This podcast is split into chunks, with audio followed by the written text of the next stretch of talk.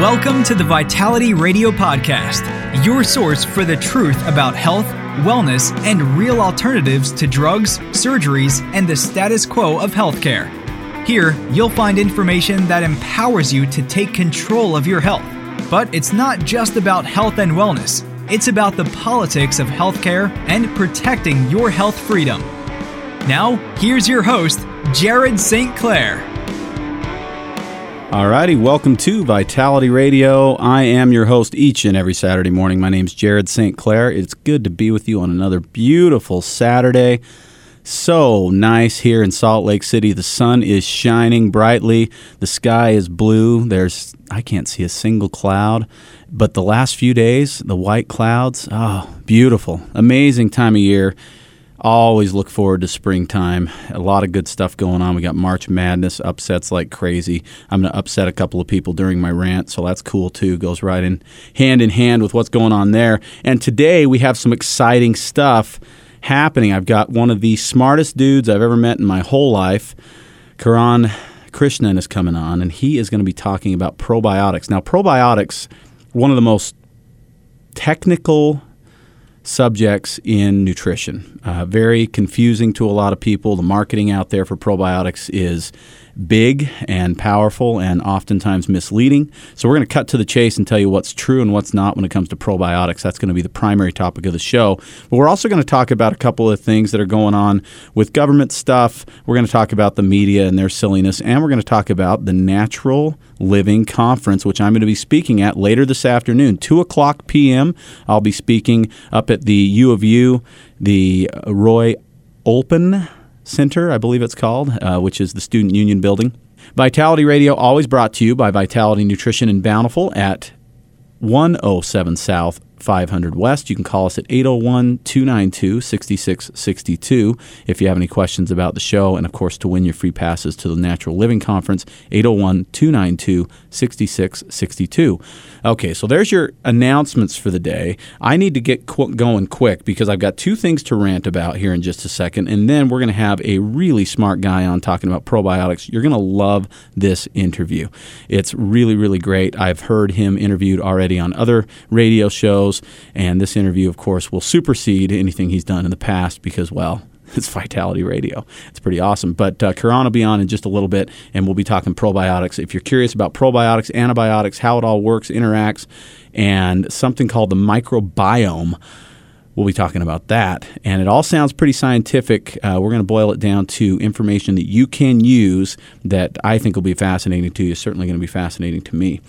But now, without further ado, it is Saturday morning. And on Saturday morning, generally speaking, what happens throughout the week is I wake up on uh, you know Monday morning. It's time to get back to work. Life is good. Monday mornings bring all kinds of excitement for the week, the things that need to happen, the things that need to get done, the people I get to meet with and work with and help. And then by Friday, just enough has happened to kind of ruffle my feathers a little bit. And Saturday morning, it's time for therapy. It's the morning rant.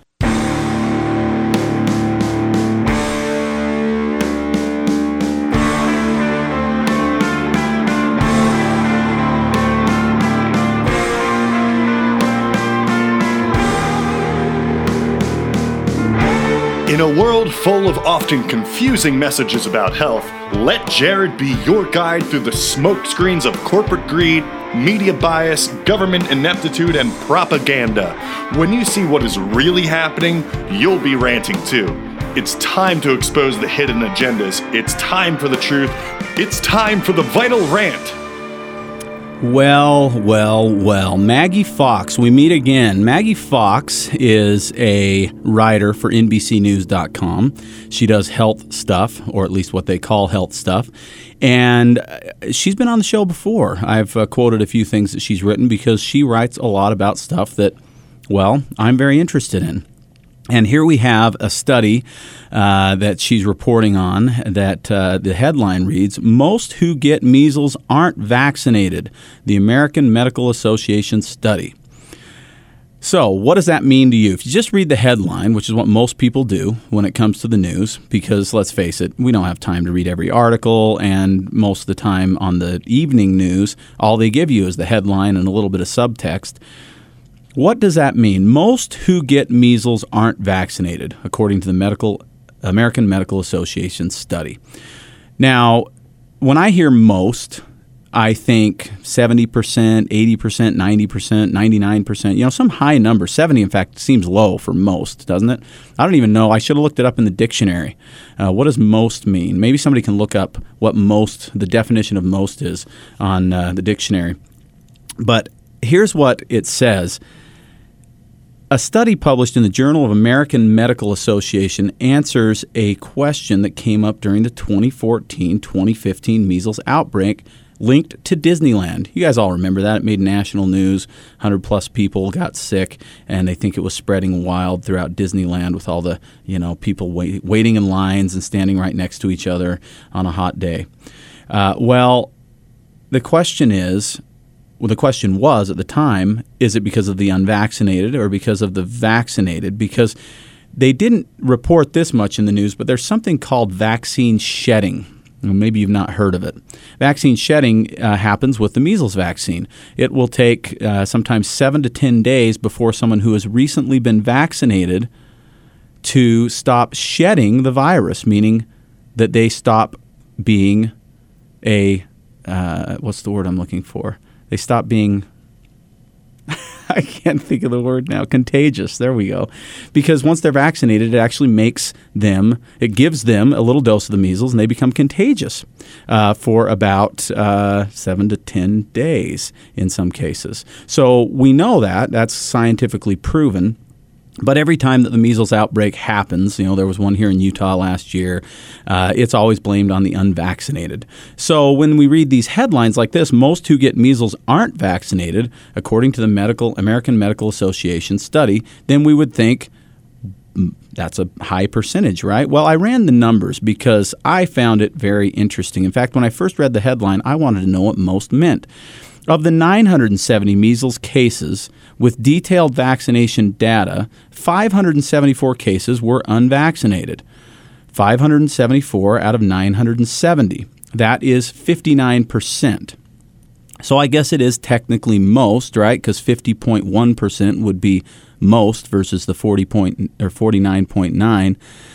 But the headline makes it sound a lot worse than it is. My question is, why did the 40 percent of the people who were vaccinated get the measles if the vaccine is as effective as they're telling us it is. Why is it that 40% of the people that got vaccinated against the measles still got the measles? It's really a question for me because they never ever put the headline like that. See, my headline would have said almost half of the people who get the measles each year are vaccinated fully against the measles. And a little more than half are not. So then the question becomes, of course, bigger than that because we have to talk about this herd immunity thing that they talk about all the time. And there's so many other uh, topics when it comes to vaccination, but just beware of the headlines. Don't ever take it as what it says read beneath the surface, and you will find that most of the time the media is leading you a specific direction. Now, I don't do this very often, but we're ranting twice today because they're both little short ones and they're both important. Did you know? Did you know that sugar in the American diet is too high? That's what the government is now telling us for the first time in ever that they've ever ever said eat less sugar. Now, diabetes is on the increase at a what they literally call an epidemic rate of speed. And obesity is now affecting almost 70% of Americans. And yet, in 2015, late 2015, the government for the first time said maybe we ought to eat less sugar. Congratulations. Now, why did it take them so long to make that point, to make that statement? Maybe it has something to do with food lobbyists. Did you know that there are food lobbyists back in Washington? Of course, there's every kind of lobbyist back in Washington. Heck, I go back to Washington once a year and lobby for the rights for people to take nutritional supplements. So there's all kinds of people back there, but the food lobby is a powerful one because what do we spend more money on than food in this country? Well, pharmaceuticals, but yeah, they're right up there close. The two biggest, most powerful lobbies there are, just about. So the food lobby, you know, it has all its pieces, right? We have the sugar lobby, we have the corn lobby, we have the wheat lobby, we have the uh, processed food lobby, we have the grocery uh, manufacturers of American lobby. There's so many of them. And they're all part of this big conglomerate of people that are trying to convince the government to convince us that what they make is okay to eat. So the sugar lobby has been pretty effective over the years at telling the government, hey, back off of sugar, man. But this year, the government finally, I don't know, listen to other lobbyists? It's a little confusing. Regardless, now they say we should have less than 10% of our diet from processed refined sugars. And in the past, they've not made any recommendation. But guess what? Americans get more like 20% of their diet from sugars. In many cases, it's much higher than that because a lot of people don't eat much sugar. And that means that if the average is 20%, there are a lot of people way higher than that 20%. So the government's saying maybe we ought to back off just a little bit. Well, also on NBC News, there was an interesting article. And so I want to go through it a little bit because there's a new study that is, I think, more alarming than this article makes it sound. It says that over half, now this is interesting because it's the same website, right? over half over half of our diet in America now comes from ultra processed foods. What is an ultra processed food? An ultra processed food would be many fast foods. It would be packaged foods that have as a high level of chemicals and a very high level of refinement. They don't consider ultra processed to be pasteurized homogenized milk, which in my opinion is ultra processed, or even dairy products at all other than uh, the sugary sweet dairy products like strawberry milk or chocolate milk. They count those in there. But ultra processed foods make up almost 60%. But the article headline says over half, over half of our diet comes from ultra processed foods. The headline on the vaccine article said most of the people getting the measles were unvaccinated. But guess what? The numbers are 57.9% versus 59%. So we're really dealing with the same number, give or take 1.5%. And yet, the headline from the editors sure makes it sound a lot different when we say most versus over half. But that's beside the point. Over half of what we're eating is true, full on junk food in America now. And we wonder why we have a diabetes problem or a heart disease problem or so many other issues, cancer, and so on and so on and so on. Well, you are what you eat, and we are eating really, really poorly.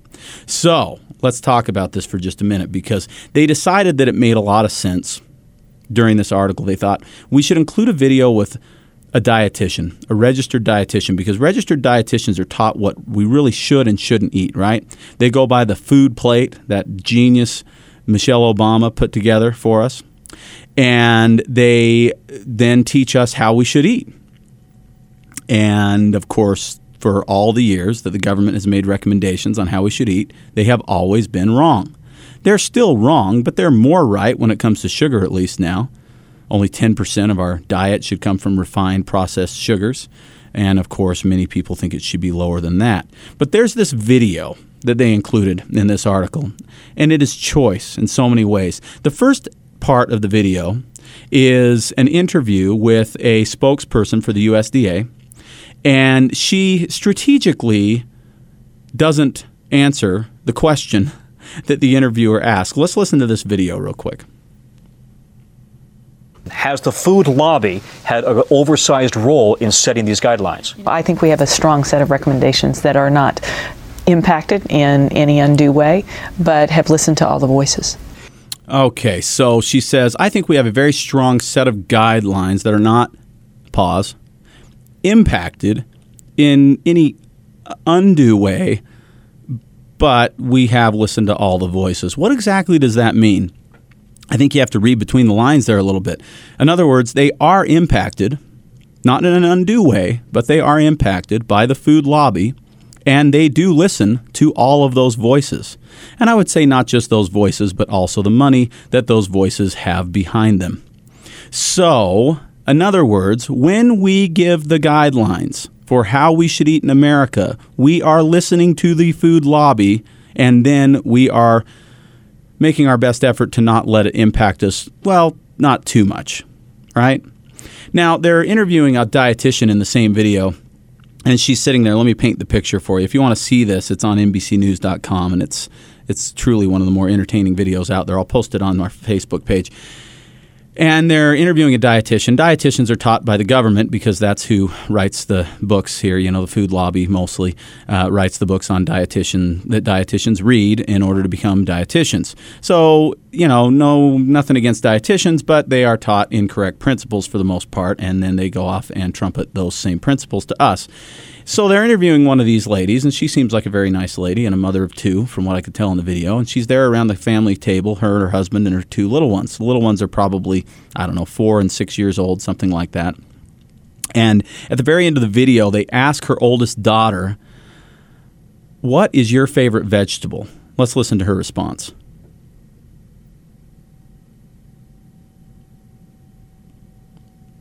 Technical difficulties.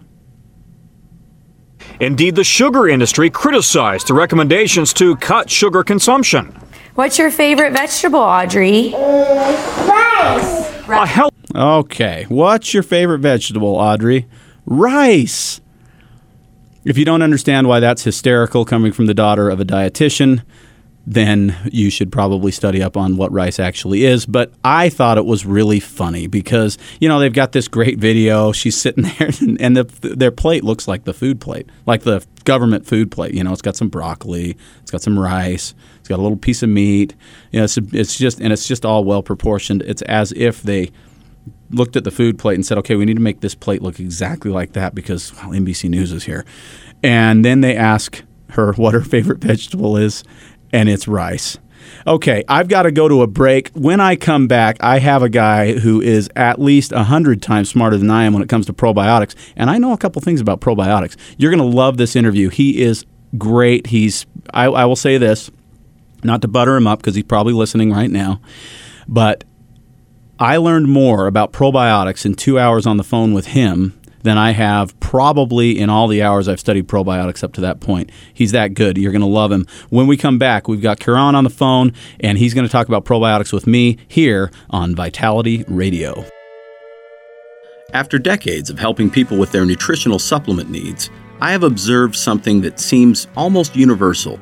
People seem to have a lot of products that they have experimented with. Some might have been recommended by a blogger online, others from a magazine article, and yet another by a friend or family member. Information is coming at us at a rapid pace nowadays, and everyone has an opinion. The problem is that there is only one really big wild card in health and nutrition, and that wild card is you. I know you've heard the infomercials, seen the ads, or talked to that neighbor who has that cure all product that can do it all for your health. The problem is, that supplement doesn't exist. What's right for your neighbor isn't always right for you. At Vitality Nutrition, we've been asking the right questions for years. What I mean by this is, we don't just sell supplements, we consult with our clients and ask them the key questions needed to make sure we match the right supplement to the right person. If you feel better about a team approach to your health, give us a call, and one of our well educated Vitality team members will answer your questions and help you find just what it is that you need to address your health concerns naturally. You can reach us at 801 292 6662. That's 801 292 6662. Or drop us an email info at vitalityradiopod.com. That's info at vitalityradiopod.com. All righty, welcome back to Vitality Radio. I'm Jared St. Clair. I am your host each and every Saturday morning from 9 to 10 a.m. I'm really excited today. It's a beautiful, beautiful Saturday for one thing. I mean, I'm looking out of the fifth floor studio at the top of the Vivint uh, Center or Vivint Home Smart Smart People Arena. Smart, yeah, Smart Home. That's right. Uh, those guys and this is where the Jazz play, and uh, it's a really awesome studio because I get to look out over Salt Lake, downtown Salt Lake, and I get to look at the mountains in the distance. I get to see the sun shining in every Saturday morning. It's just a beautiful way to start your day. If you're not paying attention to the sunrise, and the sunset, you better start because it is so good. And we are given that because we need it. We need to see that beauty every day because we see some ugly things in this life. So focus on the beautiful ones instead. All right. So, Vitality Radio, of course, brought to you by Vitality Nutrition in Bountiful at 107 South, 500 West. You can call us anytime, 801 292 6662. Right now, I've got this great interview, the big interview and let me introduce this guy because he is really, really good. He's a microbiologist. His name is Kiran Krishnan. He's a microbiologist and a clinical researcher in the nutritional industry for the last 15 years. He's worked on several research trials on nutritional products. He is the senior science officer for Physicians Exclusive and is currently involved in some probiotic specific clinical investigations. I said before the break, he's probably the smartest guy I've ever talked to about probiotics. Kiran, are you with us? Yes, I am. Great to be here. Hey, Thanks I'm for having me, Jared. super excited to have you on. This is going to be a great interview. I want to get right into it by asking you this, and that is why the heck do probiotics even matter? Great, great question. So let's talk about you know what we assume probiotics to be doing. Um, we start off with the gut microbiome, and if for anyone who's not uh, familiar with the term microbiome, what we're talking about is the collection of organisms that exist in and on your body, including their genetic elements, and that's a very uh, important point as well, which I'll elaborate on in a second. But the microbiome controls so much more of our health and wellness than we ever, ever imagined. Uh, think about it this way. So the human genome contains 25,000 genes. And, uh, you know, and we think of ourselves as these very sophisticated, uh, cognitive, uh, you know, creatures, much more so than any, anything else, any, uh, anything else that's living in the, uh, on the planet right now. But we contain 25,000 genes versus a rice plant only has 30, uh, has 38,000 genes. So we have less genes in our body and our chromosomes than a rice plant does. And so then you have to ask the question, well, how do we perform all these high level biochemical functions? How do we have such great cognition? You know, how have we survived to get to the top of the food chain? And that really comes from the microbes that live in our system. There are 3.3 million microbial genes in our system. They outnumber our genes 150 to 1. And they outnumber us in terms of cells 10 to 1. There's 100 trillion microbes that live in the gut, and there's 10 trillion human cells that make up the entire body. So the question is, who's really in control here? You know, they outnumber us in genes, and we utilize their genetic material to actually make protein and, and carry on metabolic function. And we actually are dependent on them for over a thousand different types of proteins that they make for us that we can't make ourselves. So the health of the microbiome in the gut is extremely important for overall wellness. It doesn't matter what you eat, how much exercise you do, it doesn't matter the food and lifestyle choices you make. If your microbiome is dysfunctional, none of that will really be appreciated through your through your body. You know, we um, we, we we always say you are what you eat, but it's the new uh, the new thinking is you are what you absorb and all the great nutrition that you put in your body through good, healthy food choices and all that doesn't make it to your cells without the help of the microbiome. And so probiotics are a great way of helping the microbiome, a great way of modulating it. And so we need probiotics in order to live a truly healthy lifestyle. And again, it affects everything. You know, we have uh, direct effect on the brain from the gut. The gut is the only organ in the body that can work autonomously of the brain. Uh, the brain controls virtually every other organ, every other part of the body, but the gut works on its own. It's its own system. It's its own being. And in fact, the gut influences the brain in many different ways. It's got a direct connection to the brain through the vagus nerve system and the enteric nervous system, and actually can make you have cravings, can change the way you deal with stress, can create anxiety, depression, can create brain fog and memory issues and cognitive dysfunction.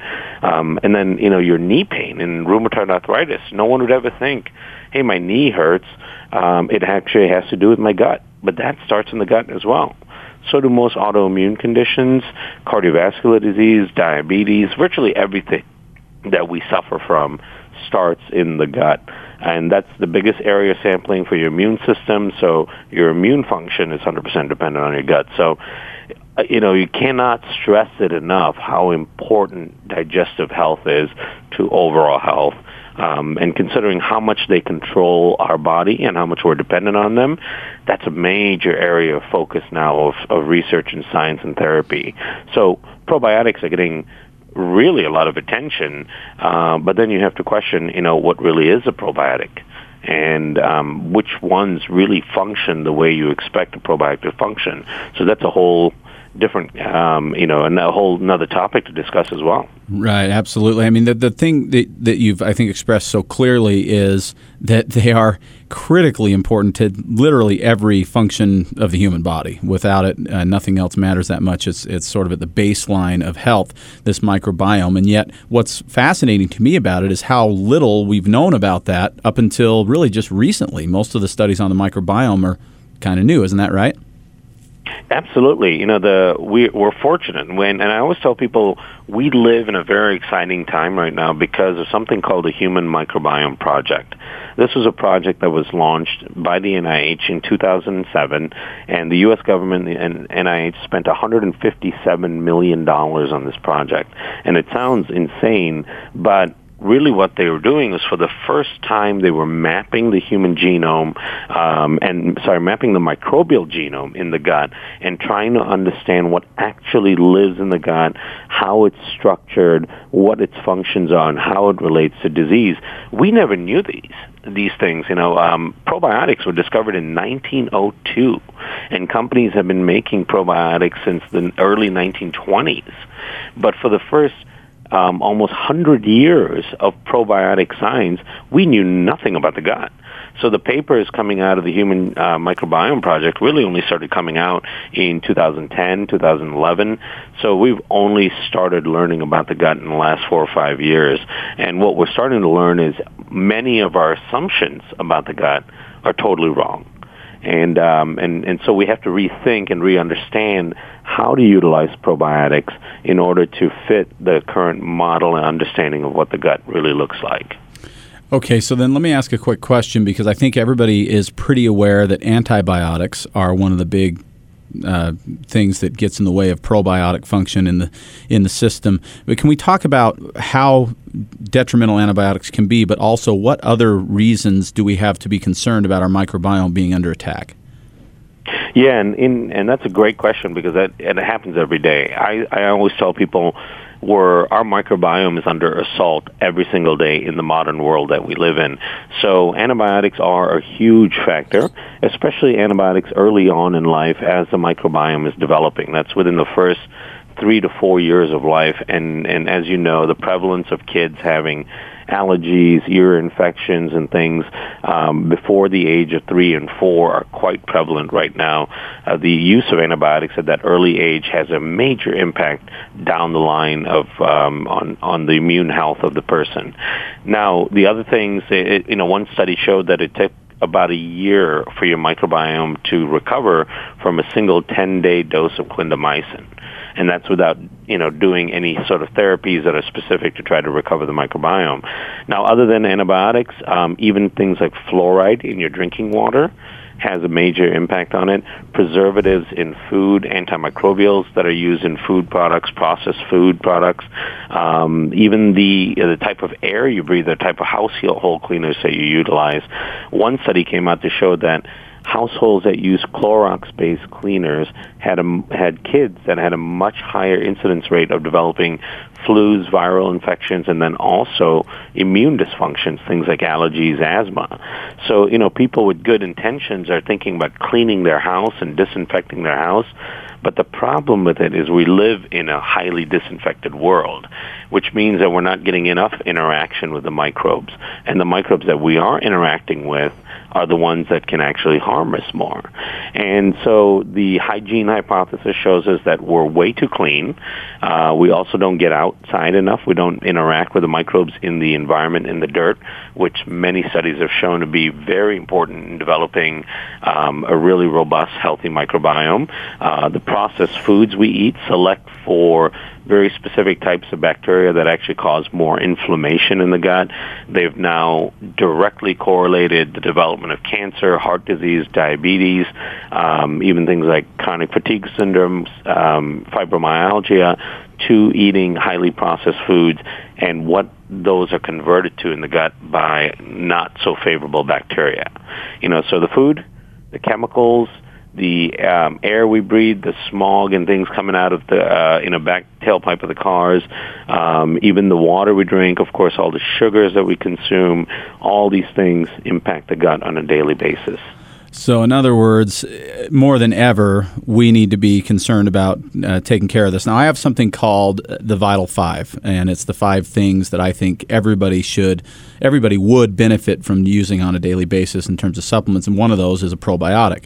So, right, right now, there is probably more confusion about probiotics than there is any kind of clarity. You know, uh, when I was a kid working at Vitality Nutrition way back in the day, we called probiotics acidophilus. That's what we had.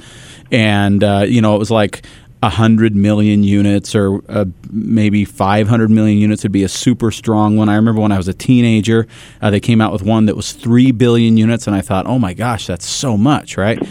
And then you said that uh, we have what hundred trillion units in in a healthy gut. So when yeah. you start comparing trillions to billions, a billion is of course a drop in the bucket, right? So then now we have companies doing 100 billion and 150 billion and 200 billion. Uh, what to talk to me about the the potency of a probiotic and how much that really matters and why are we seeing these probiotics getting more and more and more potent?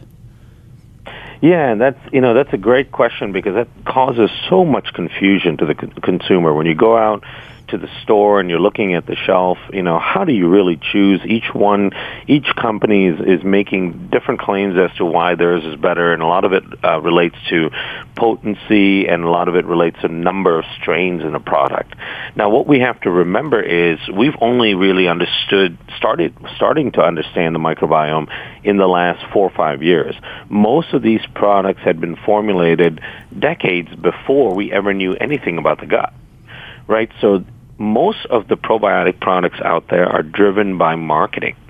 And when you study the microbiome and you study the literature and the science like I do, what you start to find is there's virtually no scientific validation for a product that has 100, 200, 300 billion CFU. The concentration does not matter that much, and the number of strains does not matter that much. It's really the quality of the strain that makes a difference.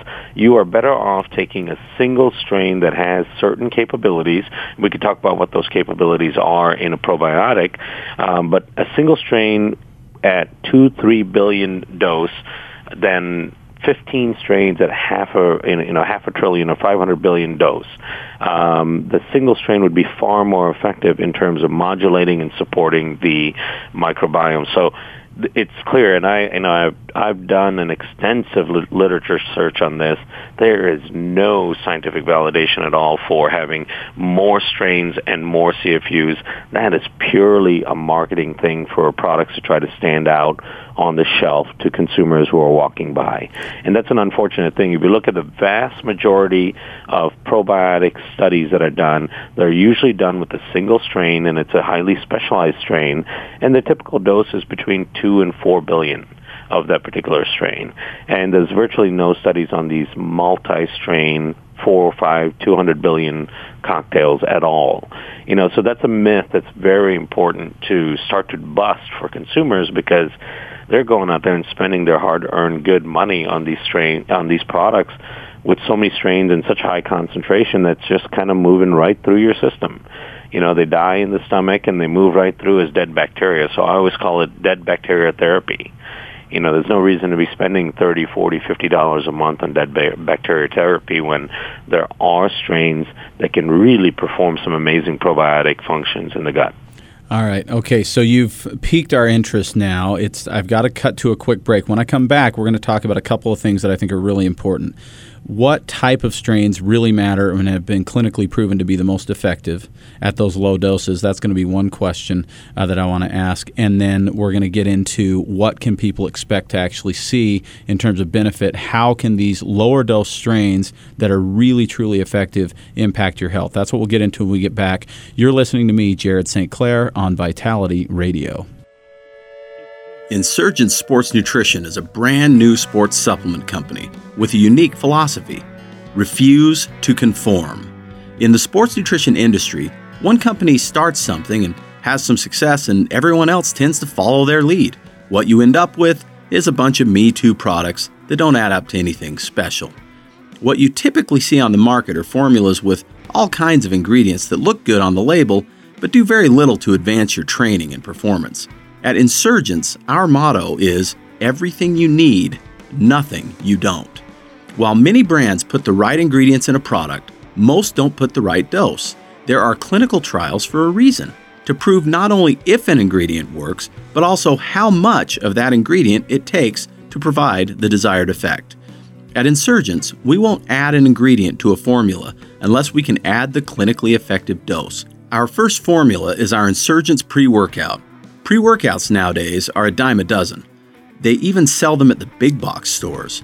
The vast majority of pre workouts on the market are overdosed on caffeine and other stimulants and underdosed on the stuff that actually increases your performance. Insurgents pre workout has all of the most critical ingredients to improve endurance, strength, energy, and without the crash that comes with a megadose of stimulants. Insurgents pre workout comes with or without caffeine and has no additional stimulants. If you want a truly effective, hype free pre workout that tastes great, is free of artificial colors, and absolutely does the job, refuse to conform and join the insurgents. For more information about Insurgents pre workout, call Vitality Nutrition 801 292 6662. That's 801 292 6662. Alrighty, we're back on Vitality Radio. I am Jared St. Clair. I'm your host each and every Saturday morning from 9 to 10 a.m. talking health, nutrition, fitness, all things in between. Of course, all about helping you find your best vitality. Vitality Radio always brought to you by Vitality Nutrition in Bountiful at 107 South, 500 West. You can call us at 801 292 6662. All right, so today I've got Kiran Krishnan on the phone, and we're talking about probiotics. Now, before the break, Kiran, we talked about something that I think most people are very confused about because I get people coming in just yesterday.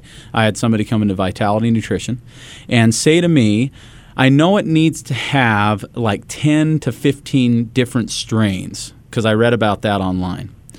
And I want at least 50 billion units. Those were the criteria for a good probiotic based on what he had read.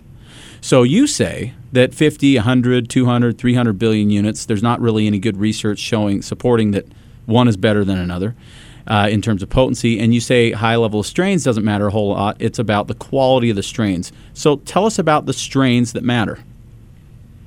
Yeah, and that's a great question. So, you know, and and and part of the problem is there's a lot of misinformation on the internet. Um, there's a number of um, health providers who have set up these kind of false criteria, and I don't know where they're getting it from. I think in large part it's because to promote certain products that they're affiliated with. But I've heard 17 strains is a critical number. Some people say 15 strains, you know, 50 billion, just like you mentioned. Um, it just it there's no science behind it at all. So the strains that really do matter are the ones that are designed by nature to act as probiotics. And what do I mean by that? So a probiotic should be a strain that first can naturally survive through the gastric system because of course we have to consume them. And the gastric system is called a gastric barrier um, because it's a it's in fact a very very harsh environment for virtually any bacteria. You know our, our pH in our stomach gets down to one and sometimes less than one but typically between a pH of one and two and that's a very very harmful pH to 99.9% of bacteria So it has to be able to get past the gastric barrier because in order for it to function as a probiotic, it has to be a live microorganism. It has to get to the intestines alive. Now, once it gets to the intestines, remember it has a hundred trillion competitors in there. You know, it's it's the real estate in the intestines is really, really, really expensive, and so it's got to have some amazing abilities to be able to bind to the intestinal lining and actually fight for nutrients and space and actually conduct metabolic function in the gut. Now, the other thing to keep in mind is a probiotic has to come from the outside, right? Because of course it exists somewhere in the outside world before we consume it. The outside world is an aerobic world, meaning it there's a rich saturation of oxygen, which we are all grateful for because we breathe oxygen. But inside your gut, most people don't know, is actually an anaerobic environment, meaning there's no oxygen. So the bacteria that live in the gut are anaerobic species. In fact, they're so anaerobic that oxygen is actually toxic to them. And so a probiotic, a true probiotic, should be one that can live in both an aerobic environment where there's oxygen and an anaerobic environment, which is in the gut, um, and actually function in those two very different environments. So those are some very important criteria for what type of strains can actually function as probiotics. Now, when I started researching, you know, probiotics 10 years ago to see what kind of strains in nature have this natural capability to function as a probiotic with these unique set of features, I came across environmental bacteria called uh, Bacillus spores. And Bacillus spores are really these amazing bacteria that our ancestors were exposed to every day with every single meal they ate. You know, our ancestors lived close to the land. They were hunters, gatherers, foraged for food. They basically ate dirt. And in eating dirt, they got huge exposure to these bacteria because they sit in the in the soil and in natural environments, in streams, rivers, in the desert dust. Um, they sit there dormant in a endospore form um, until they get swallowed. Once they get swallowed, they move through the gastric system, and they can survive the gastric system because they're in this endospore form, which means that they're covered with this uh, armor-like coating, if you will, that they create for themselves. And then as soon as they get into the upper GI, the duodenum, they come out of this armor-like coating and function as a live probiotic bacteria in the gut. And that's a very, very important characteristic. So they are designed by nature to be able to survive through the gastric system. They're one of very, very few probiotic strains that can actually do that. If you, in fact, if you look at the research, vast majority of strains that are used in probiotics today die in the stomach you know, and, and if you look at uh, a store, typically a lot of them are refrigerated. And if you ask the people why are they refrigerated, well, they're refrigerated because they don't survive. They're not that viable even at room temperature. You know, and, the, and inside the body is at 98 degrees and a pH of one. So these strains for, that are used in probiotics tend to be very, very sensitive. They're not really designed by nature to act as probiotics, versus these bacterial endospores have that capability. Now the question is, what do they do in the gut for you? You know, what are they doing as a probiotic? Well, they're doing something very important. They're reconditioning the gut to favor the growth of your natural good bacteria that you got from mom when you were born. Now, most of the bacteria that you have in your gut, you got from mom passing through the birth canal. Hopefully, that if you did, if you got C-section, you got some of it, but you have slightly different types of microbes in your gut. And then, if you were breastfed, you got six to eight hundred different species of bacteria in mother's milk, including uh, a whole bunch of prebiotics to help it seed in your gut. The studies show that within about two and a half to three years, you've got your full adult microbiome already, and that's the lacto and bifido strains that you typically have in your gut. Now, the rest of your life, you're exposed to bacteria in the environment, and that bacteria in the environment, some of them have this capability of, of acting as a probiotic. So let's talk about what it actually does in the gut first thing a true probiotic can do in the gut or should do is something called quorum sensing. Now that's a fancy word that microbiologists use. Basically it means bacteria talking to each other. And every bacteria in the world puts out their own chemical signature. And that chemical signature can be read by other microbes. So these end, these bacillus endospores actually have the ability to get in the gut and identify the presence of pathogenic and overgrown organisms. When they do that, they will actually produce antibiotics in the gut itself to kill off bad bacteria. And because of that unique capability, they're actually used in Europe and in Asia as a prescription drug for the treatment of bowel infections, things like dysentery, Campylobacter, even C. diff in some cases. And so they have this ability to find and eliminate the bad bacteria. Now at the same time, they're producing nutrients to actually enhance the growth of your good bacteria.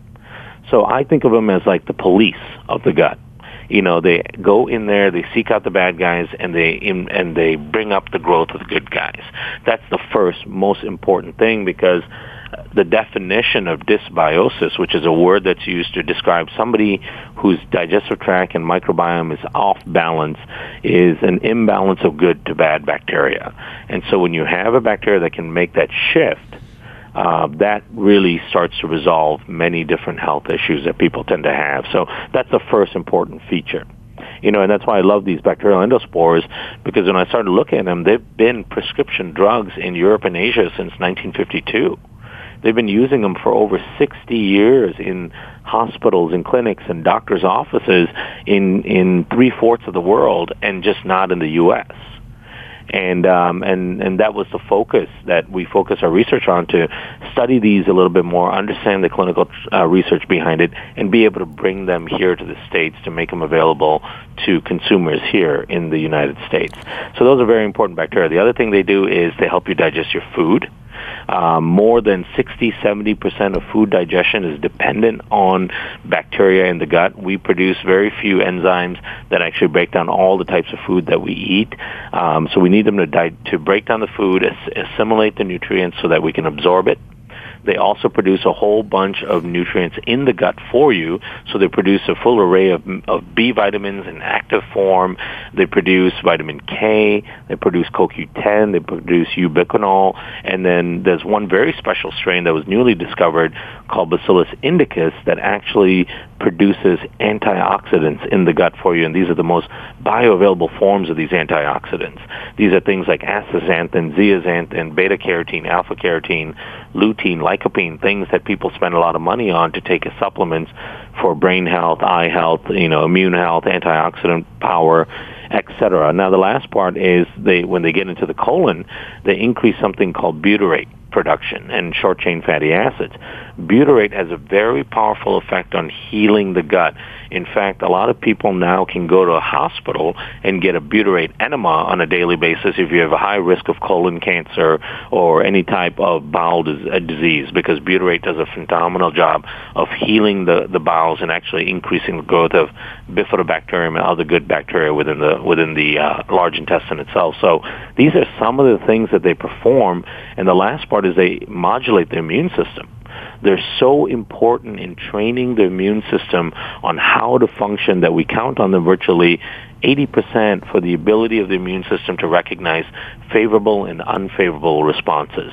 Of course, we all know unfavorable, unfavorable responses as allergies and autoimmune type of reactions versus favorable responses as going after the invading bacteria, viruses, parasites, etc. So our immune system counts on the presence of these bacteria to train it and tutor it on how to make those different distinctions within the body. So that's just a, a, quick overview of what these unique bacteria do within the gut, and they come from the environment. You know, they've been created by nature. They've been there for thousands and thousands of years. They've been there all throughout the course of human evolution, and our ancestors consumed them in great abundance. We live in too much of a sterile world right now where we don't get exposure to them anymore.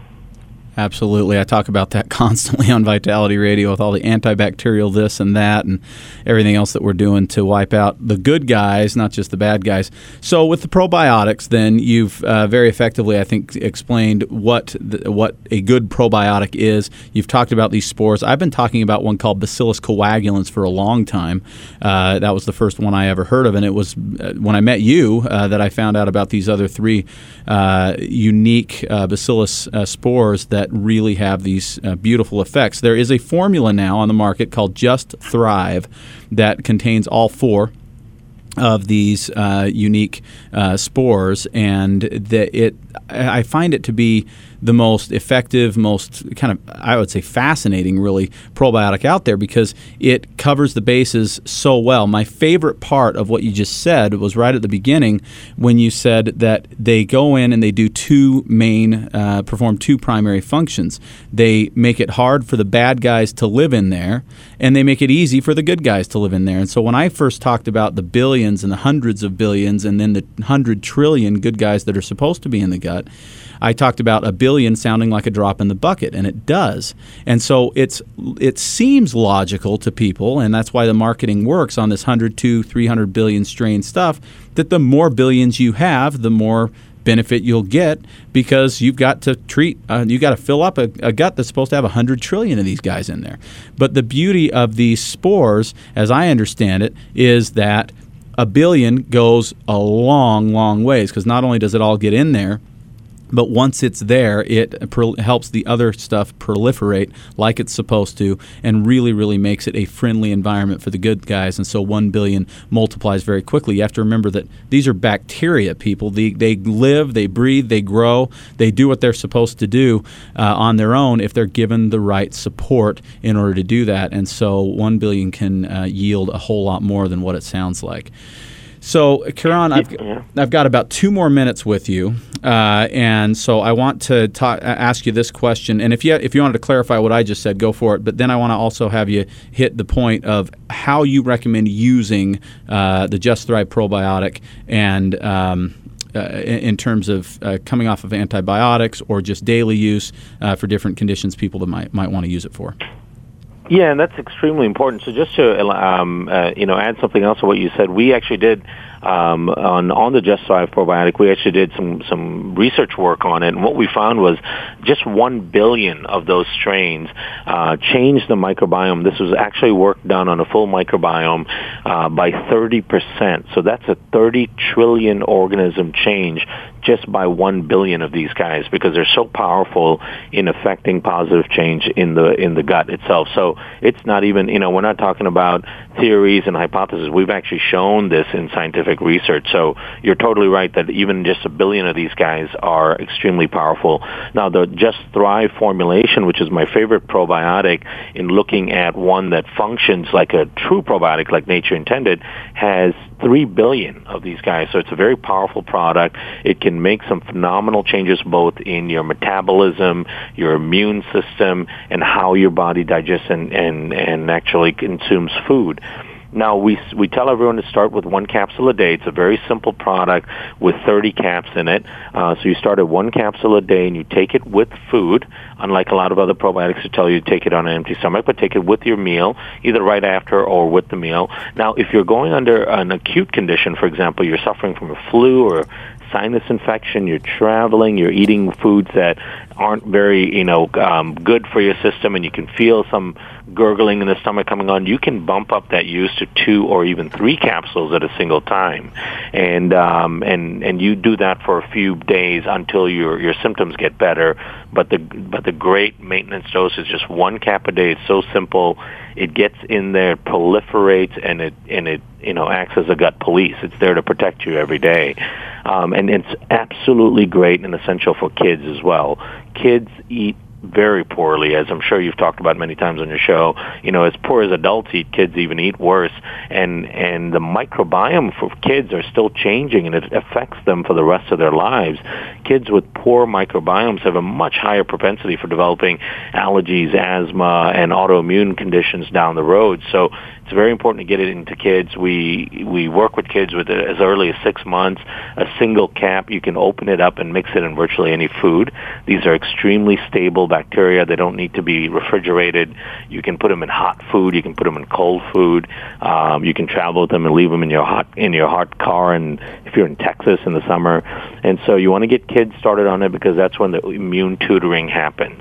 Um, exactly. These bacteria will actually help tutor your kid's immune system to figure out what to react to and what not to react to, and then start breaking down the foods and lowering the inflammation that the gut and the rest of the body experiences. So, extremely important important. My favorite probiotic. In fact, I'm doing two other clinical studies on it right now. One on leaky gut that's showing great promise, and uh, we just finished one on liver failure patients who suffer from very high ammonia levels.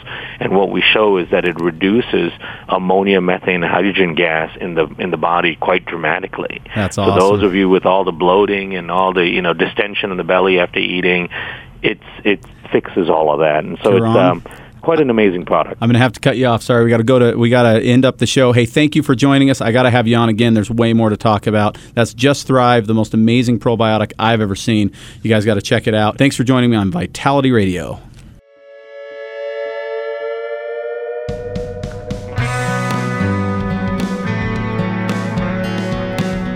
You've been listening to the Vitality Radio Podcast. Enjoy your week. In the meantime, Jared will be feverishly searching for the latest nutrition info to educate you on and wading into mounds of propaganda to help steer you through it.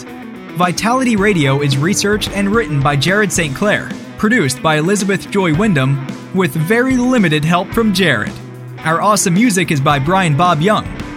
Support Vitality Radio by subscribing and giving us a five star review on Apple Podcasts, YouTube, or your favorite podcast source. Don't forget to follow us at Vitality Radio on Instagram, Twitter, and Facebook. Please let us know your thoughts about this episode by using the hashtag Vitality Radio Podcast. And if you like what you hear, go tell somebody with a share, a screenshot, or an airdrop. Thank you. Hello, everyone. I hope you enjoyed this week's episode of Vitality Radio. Just a reminder that this podcast is for educational purposes only. This podcast has not been evaluated by the FDA. This podcast is provided with the understanding that the information shared is not intended to diagnose, treat, cure, or prevent any disease. This podcast is not a substitute for professional care by a medical professional. Thank you.